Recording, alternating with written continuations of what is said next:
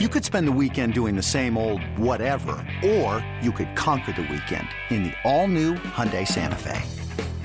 Visit HyundaiUSA.com for more details. Hyundai, there's joy in every journey. This episode is brought to you by Progressive Insurance. Whether you love true crime or comedy, celebrity interviews or news, you call the shots on what's in your podcast queue. And guess what? Now you can call them on your auto insurance too with the Name Your Price tool from Progressive.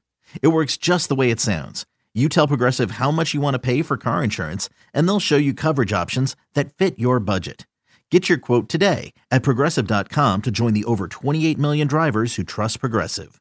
Progressive Casualty Insurance Company and Affiliates. Price and coverage match limited by state law. God, what's up, man? How you doing, man? You're ba- you're back from vacation, feeling uh, feeling rest. I'm I'm I'm refreshed. I'm I'm I'm rested, man, and I'm I'm I'm ready to rock. Um, that's good. I had a good time watching the. Well, that's a lie. no one has a good time. yeah. No one has a good time watching preseason football, but I was uh, uh. very interested in both the 49ers and the Raiders.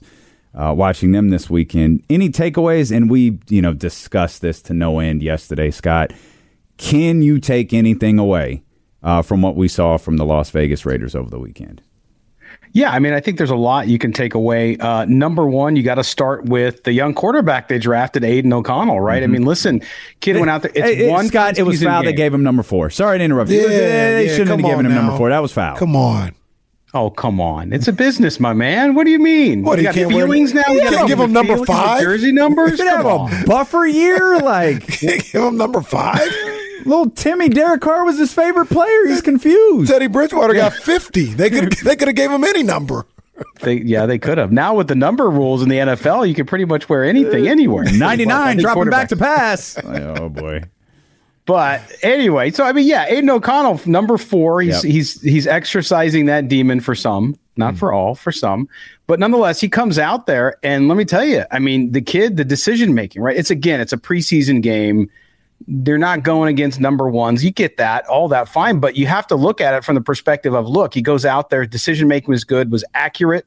Mm-hmm. I mean, 15 of 18, and he had two drops. Mm-hmm. So uh, very well could have been 17 and 18. But I think that was good too to see him out there. That was one of the big takeaways. Second takeaway, they have a long way to go in building the roster on the defensive side of the ball. But the defense played differently. They played, mm-hmm. they swarmed to the ball, they created turnovers. The Raiders have not been able to create turnovers for years. I mean, it's been a terrible albatross around their neck along with the other things. But nonetheless, they've been able to, uh, so far in the practices against the 49ers last week, and in the game really swarm towards the ball and you started to see some guys uh, and and see what see what co- competition does on the defensive front as well so one of the things that I thought about watching this game is is Josh McDaniels and his approval rating, at the very least on this show, is very very low, very low. Yeah, yeah. A lot of people don't believe in Josh McDaniels, but I I was thinking while I was watching, I was like, well, you know, maybe I'm a little too harsh on McDaniels. Maybe he actually is um, head coach material because I think about I think we talked about it last week. As bad as the season went last year, and the the the blown leads that they had, part of having a blown lead is being up by 20 mm-hmm. You know, at some point. Yeah. and, and and he was able to do that multiple times, time and time again, and they weren't able to hold on to the lead. Do you think that in the second year of Josh McDaniels, there are some things that he's kind of putting together and building that we're going to see come to fruition here in this second second season under Josh?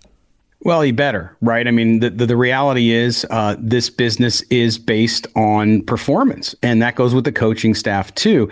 Now, I will say this: I think you're right. I think if you if you talk to people like our listeners in Raider Nation, they they are not happy with Josh McDaniels. A lot of them, it's a polarizing guy like Derek Carr was in the in the fan base for whatever reason, and they're not happy with what happened. You talked about building the leads, those catastrophic collapses, and there's a there's an old movie. I don't know if you guys ever saw it, but it's one of my favorite movies called Glengarry Glen Ross. It's also a famous Broadway play. And in that movie, Alec Baldwin stops a salesman from getting coffee and he says, No, put the coffee down. He says, Only closers get coffee. Mm. Right. And in this case, Josh McDaniels doesn't get coffee until he learns how to close out games as a coaching staff and gets his team to do so. So I think if you look at it from that perspective, there's a lot of pressure on him. I'm not fully convinced either, guys. I mean, look, mm. he's got to show it out, But I will say this just like any business you run, any team you run, you got to have your players who are bought into you and your system. Now, mm-hmm. they said goodbye to a lot of talent. We talked about Derek Carr, one of the top 10, 15 quarterbacks in the league. You talk about Darren Waller, another great player when he's healthy they're gone, right? They weren't necessarily bought in. So now that he has his guys, mm. the excuses go away and it really comes down to can you put it together? Can you show that you've also improved and grown as a coach so you don't make the same mistakes you made last year? Scott, that's all fine and good. Where the where the hell is Josh Jacobs?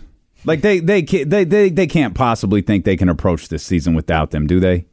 No, I think I think look, we saw Zamir Wright White run in the game. Good running back. He's no replacement for Josh Jacobs, right? He's not going to be the same kind of runner. He doesn't get yards after contact like Josh Jacobs did. Josh Jacobs doesn't need a good offensive line to run. That's how good he is. But listen, it comes back to the business of the NFL. And the reality is I'm willing to bet uh, almost anything that Josh Jacobs will be there year or week one. So I'm, I'm not that worried about it. I think he'll play there. Uh, and but the model in the NFL and the way it's going, we can talk about fair and what's not fair. But the reality is, this team is much much better with Josh Jacobs there. Without him, there's a massive hole. And I really do believe come week one, he'll be there. He'll take the 10.1 million, especially after you saw Dalvin Cook signing with the Jets yesterday for what, 6.8. Um, I think Josh Jacobs will be there, and then he'll be able to get his opportunity probably next year to go on the open market and see what he can get. Hmm. Yeah, you think he's just sitting camp? Yeah, why would you go out? I mean, well, no, look, I, I got you. I, risk, I, I figured that. Right? Yeah, yeah, yeah. And, and and look, I get it. He's he wants to make a point, and I respect that. Look, you have to, as a professional athlete, you only have so much time. And so he knows this will probably be his his second contract, might be his last contract. Yeah. You just don't know. If you look at the the cliff NFL running backs fall off from a performance after year five, it's pretty significant and pretty deep. So I don't blame him at all. I I I tell fans all the time, don't be mad at them. Most of them aren't. They're more mad at the Raiders. Mm-hmm. But that side of the business is never fun for fans. But I think him holding out uh, or not signing the tender until he absolutely has to to get on the field week one is definitely the right thing to do. And I respect what he's doing. They got the Rams coming up, going to uh, Los Angeles, going to SoFi for their second preseason game.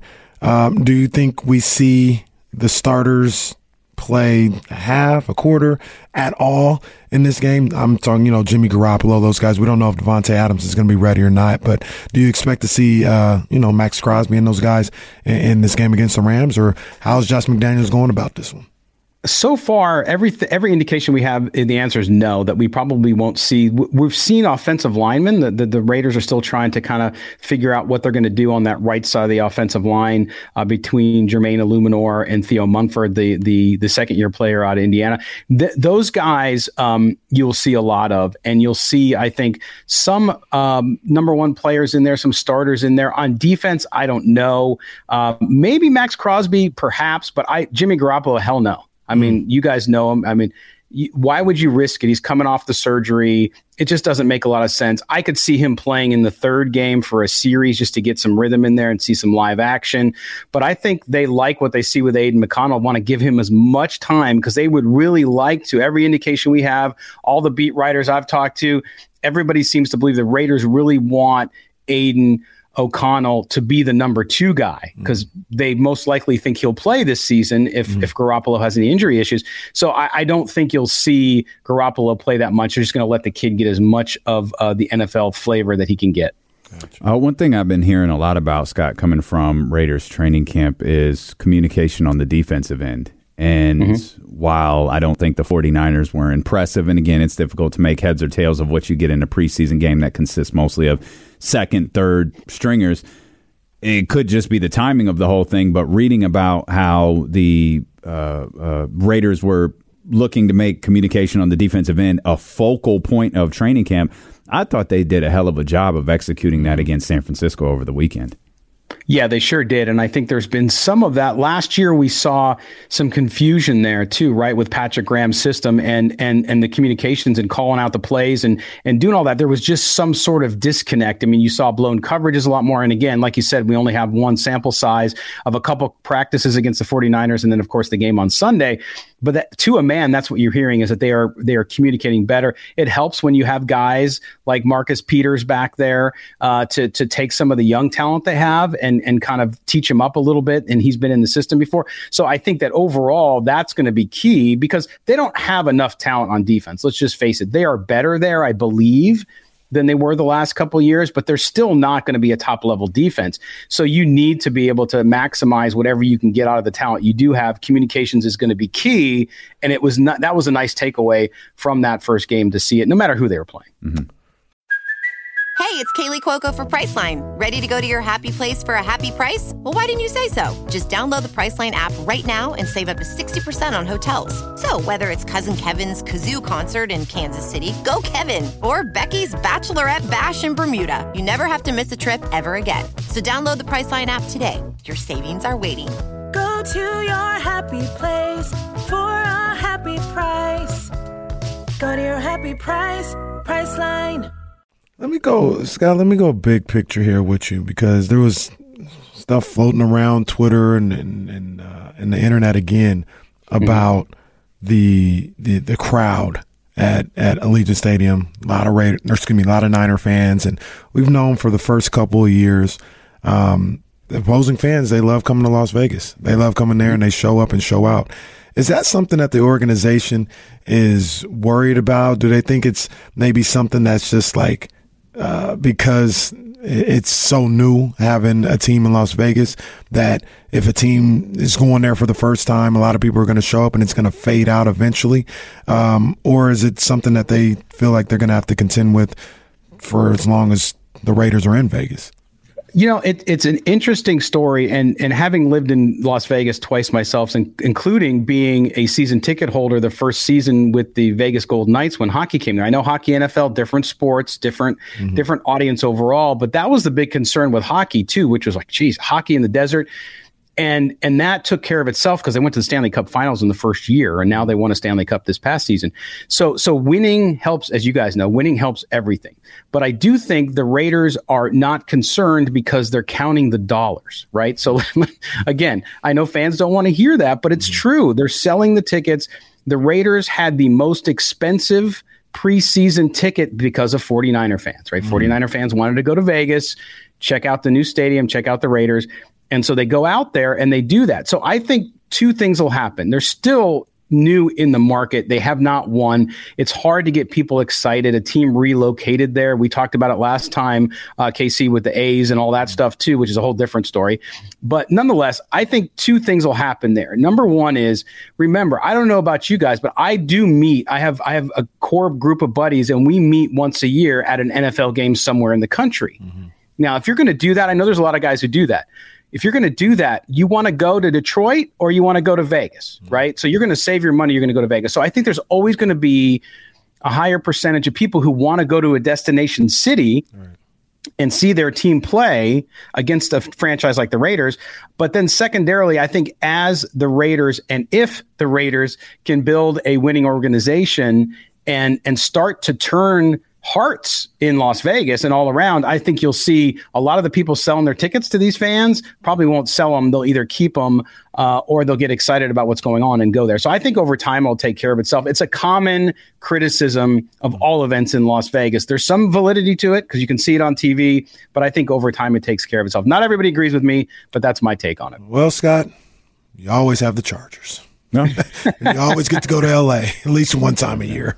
You got that. I'm low key excited to see that stadium. That stadium looks insane. I can't wait. Legion looks it. Belize looks phenomenal. Yeah, I can't wait to see it. Wow. It's it's beautiful. I mean, both those stadiums, uh, L.A. of course, and Vegas, uh, built at the same time. The, the, L.A. thing is a whole different thing. It was in a different economic stratus, but uh, yeah, it's a great place to watch a game. It's a great place to to visit too. They do tours all week long, and they're always sold out. So NFL fans from all across the country, even if they're not coming from a game, go in to see the stadium because it is uh, it is pretty impressive. Yeah. Uh, Scott, you said Josh Jacobs going to be there week one for the Las Vegas Raiders. What about Hunter Renfrow? Will he be? Hunter Renfrow, good question. So we talk a lot about this, uh, D-Lo, on our show because uh, early on he was a guy that uh, we pegged as someone who would be uh, trade bait, right? Because you look at what the Raiders did in the offseason, bringing in Jakobi Meyers. They they signed three different slot receivers. Now, love Hunter Renfrow. He has been he's had trouble staying healthy. Um, great route runner, really clicked with Derek Carr and had some success, but he makes a lot of money. He's, he's, he's 14 million against the cap. It's like, wow, it's a lot of money. So I think as the camp goes on, as we get to the end of the preseason here, as injuries start to take hold, unfortunately, in the league, if somebody needs a slot receiver and they call the Raiders, my guess it would be that they would be willing to listen. Does that mean he's going to get traded? Not necessarily, but I certainly believe that he is one of those guys because of the economics involved, because of the logjam they have in the wide receiver room. He could very well be in a different zip code uh, come September 10th, week one in the NFL. Mm. He seems like somebody that uh, Jimmy Garoppolo would look for a lot. Mm. You know, somebody get open in space and, you know, not somebody that's going down the field Easy too target. much. yeah. Yeah. Yeah, and he is he's a great guy. He used to be uh, he was on our show weekly when I was on Raider Nation Radio in Las Vegas. He was a contributor on my show, and uh, he's a great dude, and he works his tail off. And yeah, seemingly he would do well in that in that system with Garoppolo. Um, so, but they loaded up there, and maybe he does win out, and and McDaniel says, you know what, we we don't, I don't care how much we're paying him, we need him uh, there too because they're going to run two tight end sets as well with Michael Mayer, who's a little bit banged up and didn't play, of course, uh, on Sunday. Uh, and they have they have that system dialed in, and so they they're going to count on Jimmy G to dump the ball off a lot in the middle of the field, as you guys know. And so he's a guy. He's sure-handed when he does catch the ball. He's doing that. He had fumble issues early on a couple years ago, but he kind of shored those up last year.